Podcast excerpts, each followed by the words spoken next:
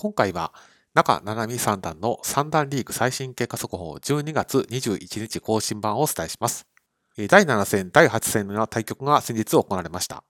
悪い流れを止めたいところだったんですけれども、まあ、残念ながら引き続き連敗という風になってしまって、まあ、1勝7敗という成績となりました。まあ、どちらかには勝って、ま、連敗を止めたいところだったんですけれども、ま、残念ながら叶わなかったというところです。え、先日、某記事で師匠の井上九段が慣れるとそれなりに成績を残す方という風な評価をされていましたけれども、まあ、早く連敗を止めたいところです。次の対戦相手は共に新三段の方でして、加えて今期の成績もよくありませんので、そういったことを勘案しますと、どちらかに分かってなんとか連敗脱出というふうにいきたいところです。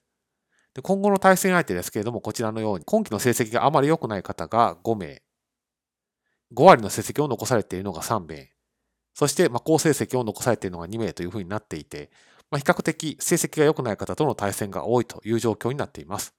ですので、なんとか今季5割に近い成績を獲得したいところですので、引き続き連敗モードから脱出して、なんとか一刻も早く練習モードに入ってほしいなというふうに願っています。次の対局は1月11日に行われる予定です。